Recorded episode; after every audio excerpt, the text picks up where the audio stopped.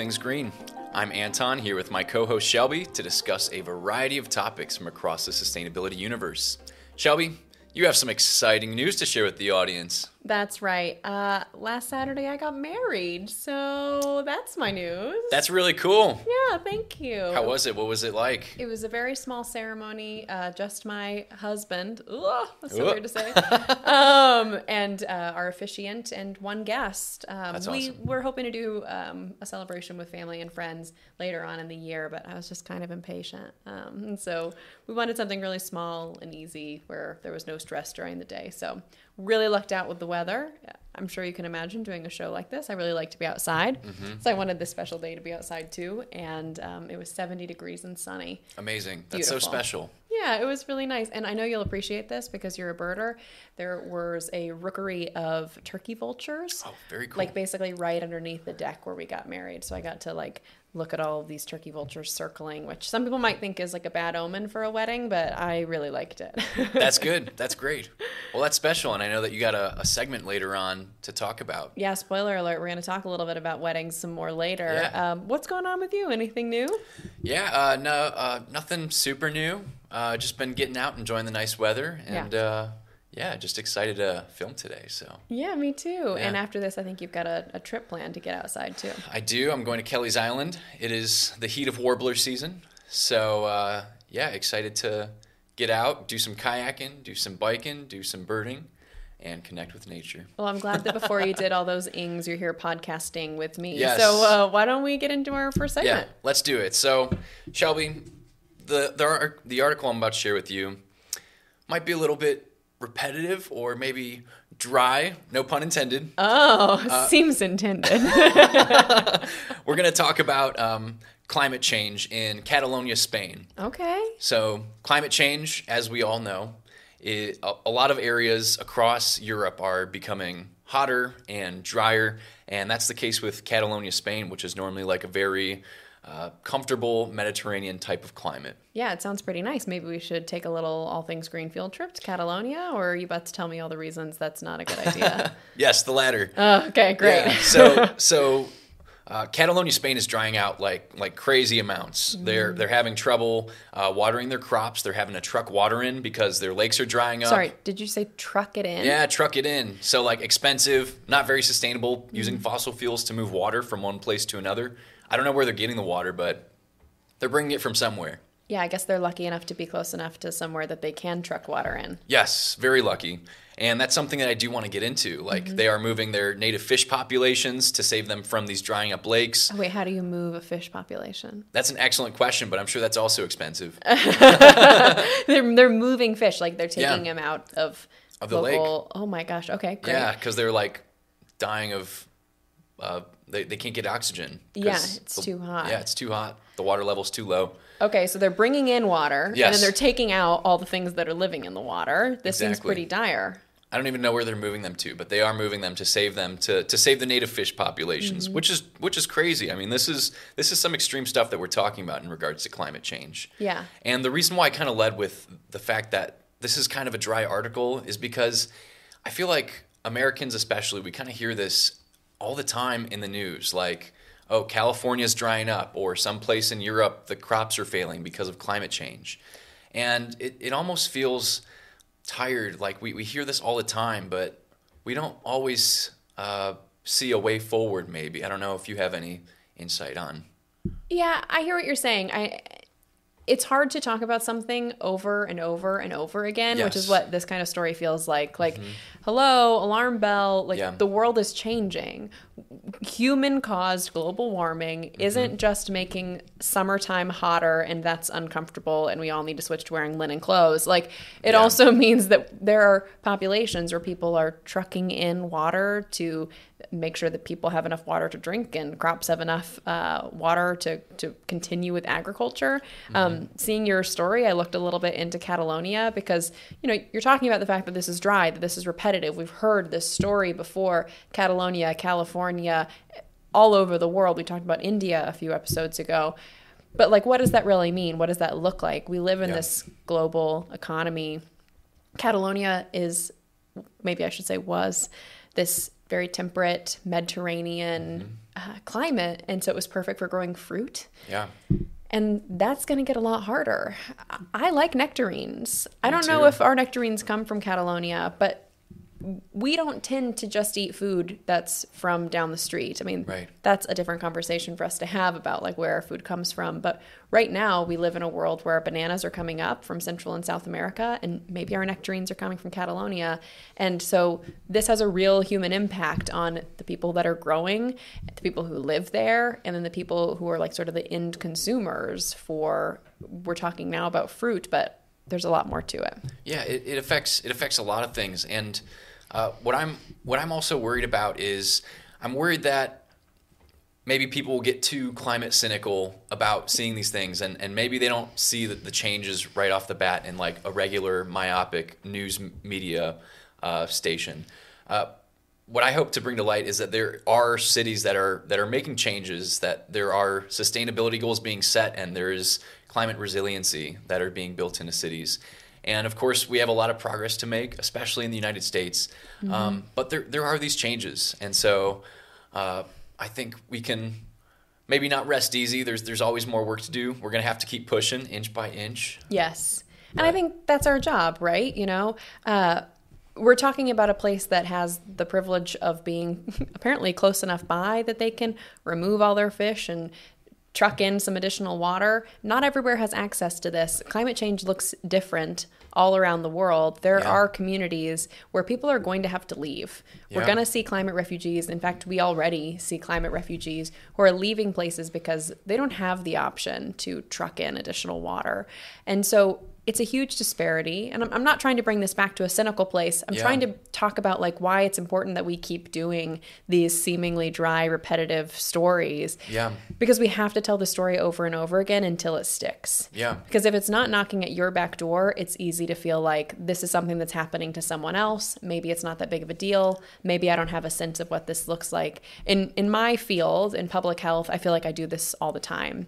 I work a lot in food security, and I don't know how many times I'm going to be able to go into another room full of people and say like one in five of your neighbors are food insecure. Children are leaving school and going home and they don't know where they're going to get their dinners. They don't know where they're going to get their breakfasts. When they're not in school over the weekend, kids are more likely to suffer because there's not that guaranteed school lunch.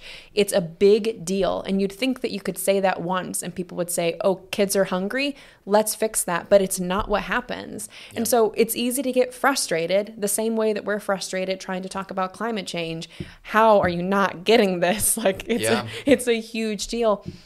But when it's not you, you don't see it. And so I think just like I'm doing in my career, I'm just like putting on a happy face or and trying to show up and like talk about it and make Yeah. it real for people. So I'm I'm really excited to be here with you doing that for things like this too. Yeah, and there's so many more facets to this conversation. Um, I, I, I'm really excited to talk more about this in future episodes with you. Same. Uh, talking about the global economy, economic development, uh, creating jobs. There's there's so much that we can talk about there. So much good that we can continue to talk about. So I think so too. Well, we started kind of hard hitting, but maybe we could Yeah. talk about something more fun, huh? let's let's get to it. okay. Well, we we talked about at the beginning the, that I've recently had my nuptials. Uh, I told you all that it was a pretty small ceremony. Uh, looks a lot different than what you might consider the traditional wedding. So I thought it might be a little fun for us to talk about. It will be fun. talk about weddings and sort of their impact on the environment. Mm-hmm. I want to caveat this right at the beginning that this is not to say like don't have a wedding, don't go to your cousin's wedding. Like we are not here to demonize people and their lifestyles. Weddings are a celebration. Yeah. They're fun. They're once in a lifetime in some cases. and so like we just have to remember that the villains here actually aren't like your friend who wants to throw a big wedding even though we're going to talk now about how you can make some better choices individually like Yeah. We're going to keep pushing for like big corporations to fix climate change governments to fix climate change and like our individual choices aren't it so i just wanted to say that at the top if you've got any fun wedding plans you know people's weddings you're going to attend we're not demonizing those people Of course not. Yeah. that said, weddings are kind of bad for the environment, man. Really? Um, so I'm specifically quoting from an article from the New York Times, although there's plenty of other resources out here that back this up, where they said, and I'll quote this According to a study by a sustainability consulting agency, Edge Impact, in mm-hmm. 2020, the mm-hmm. average American wedding, we are talking about the United States here, emits 57,152 kilograms of carbon dioxide. America. Yeah. you would need to plant over 2,700 trees to offset that carbon footprint. That's a lot of trees. Yeah. I don't know about you, but of all the weddings I've been to, I've, I've never seen a one tree being planted, much less 2,700. Yeah. It's like that movie 27 Dresses, but 2,700 trees to make up for all those dresses. That's that's plenty of uh, dresses and trees. Yeah. I actually haven't seen that movie. But that doesn't surprise me. But um, I wanted to like touch really briefly on like how we get to numbers like this. So we're talking about like carbon dioxide from one event, how would you measure that? Uh, we'll use tech- techniques like life cycle analysis. Okay. Um, are you familiar with life cycle analysis? uh, no. A little bit, no. A little bit. Uh, life cycle analysis is essentially just like this study of how something produces climate-related impact, um, greenhouse gases throughout its life cycle. So something like we might assume that carrying a canvas bag is better because you can reuse it, but if you do a life cycle analysis, you can see that like Oh. a plastic bag actually might have less impact. I know about this idea now. I just didn't know that the, the language for it. That's really interesting. Yeah. This isn't me saying like go use plastic bags, but you need to like use your canvas bags a lot for its life cycle to be better for the environment than a plastic Yeah, bag. that makes sense. So they used those kinds of techniques to look at all sorts of different facets of the average American wedding and think about the carbon mm. offput. Offput, the carbon Output, like yeah. output. Thank you um, of those things. So, like, what what do you think about when you think about weddings, as far as like what what goes into Oh it? man, I mean, so my sister's getting married this September. Yeah, thank you, thank you. I'm, I'm sure she appreciates that.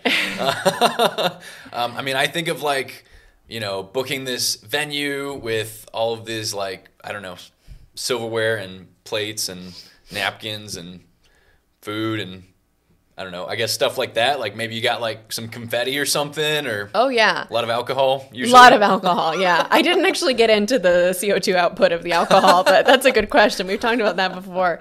Um, so, yeah, all the things you mentioned. You talked Yeah. about food. We have talked about food waste on this show before. Yeah. And when you're trying to host a party, you really want to make sure that nobody's hungry because that's a terrible party. Mm-hmm. Yeah. Um, but then if you order too much food, trying to avoid that, you end up with a lot of food waste. But it's still a good party. I mean, it's a great party. so again, like we get why people do it, but the food waste is Right. insane. You're throwing away a lot of produce, producing methane. Like not great. Yeah. Um, single use items you talked about like confetti you talked about plastic items not every wedding is using like plastic cutlery but some are or other versions of sort of single use yeah. things Maybe like a solo cup or something if you're Yeah. like my family. Yeah, totally. or even like your outfits. Like s- men are more traditionally like renting tuxes. You see Yeah. that more for men, but a lot of women buy a brand new dress in the US. Yeah. And you probably aren't going to wear it again because I don't know any other occasion you could wear a traditional wedding dress to. So other options could be things like can women rent their dresses or can you wear something you could wear again that's what i did i bought a dress that was green um, and like not overly formal like something that made me feel pretty but also that i can like wear to other people's weddings Yeah. or, like other special occasions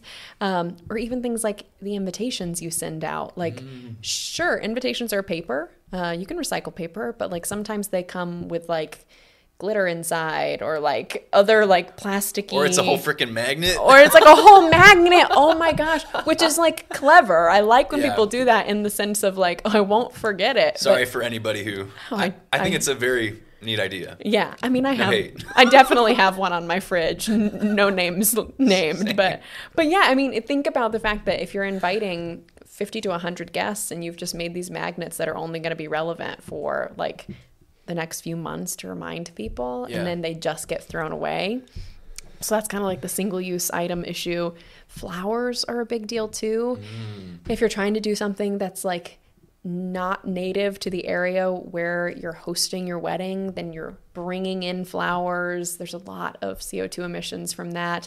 Um, and they die really quickly. I love flowers, but I got married outside. So there were just like flowers in the ground. Mm, yeah. Um, and then things like travel. Like, how many people are you inviting to come and see you for this day? Again, this is not us saying, like, don't have a wedding because it's bad for you to travel. We're just talking about it in terms of, like, what the output looks like so that maybe people can make decisions about what they value and what they don't if sustainability is a priority for you. Yeah. Like, if you had to choose something that you wanted to, like, knock off the list. I don't care about that. So that it meant that you could invite more people. Like, what would you? What yeah, would you or, do? or even just make like a substitute. Like instead of confetti, like maybe uh, I've heard about people hole punching like leaves or something. You know, Yeah. for like an autumn wedding. I think that's way cooler than just like some, you know, paper, like tissue paper confetti or whatever confetti's made out of. I don't know. Yeah, it's like the single-use thing, and then it's also going to be everywhere. You're never going to clean all that up.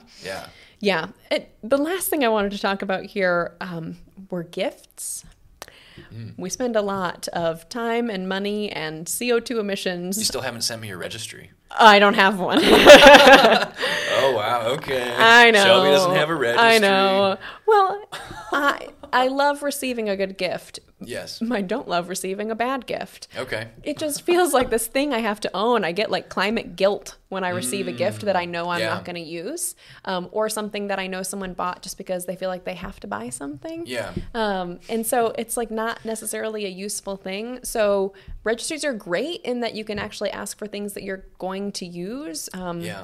Maybe ask your guests to stick to it so they're not bringing you random weird things that Yeah. aren't going to be useful and probably took a lot of um, plastic to make, you know.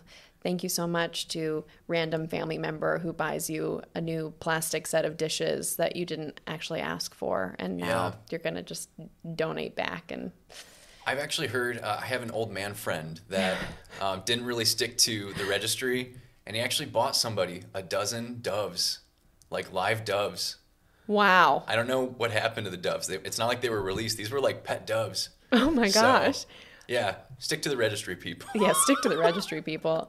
Uh, so you know, I just I wanted to bring it up because it's kind of fun. This is the way that I did my wedding was really small. There's no wrong way to do it, but there are some alternatives. I encourage any couples out there that are getting married to just think about it. Put it on your list if you care about sustainability to consider some alternatives. You don't have to do exactly what uh, the, the society at large tells you a wedding has to include for it to be a really special day. Yeah, make it special in your own way. Yeah. Well, we spent a lot of time on having a little fun about weddings, but let's talk about another initiative uh, that's coming up this month. Ooh, I'm excited. So, no mow May. No, we still have a lot, Momet. Yeah. Well, oh, a lot mo May. Oh, I get it. Sorry, it took me a second. Well, no mow May. Hot take is lame. Okay, tell me what it and- is. And here's why. So AP, the Associated Press, for all those who uh, aren't familiar with the AP, Mm-hmm. uh, they they reported that No Mow May is actually not great for your backyard ecosystem, and let's let's get into why, right? yeah, can you tell me what No May is? So first? yeah, so no mow May is I mean you've heard of like no shave November. It's kind of Yeah. like that, but for like your backyard or your front yard. So you're not really mowing down any of the grass. You're just kind of letting uh, nature take its course. It's going to grow really long for the whole month of May, and the intention is you're going to be helping out your pollinators by feeding them with the the dandelions that come up and, and whatever else comes up. This sounds really good. So um, It sounds really good. but tell me why it's not. Well, it's it's not super. Uh, imagine this. Imagine you're like a little groundhog, okay, I would love it. or or a squirrel or something like that. It's my dream, yeah, Anton. yeah, or even a mushroom.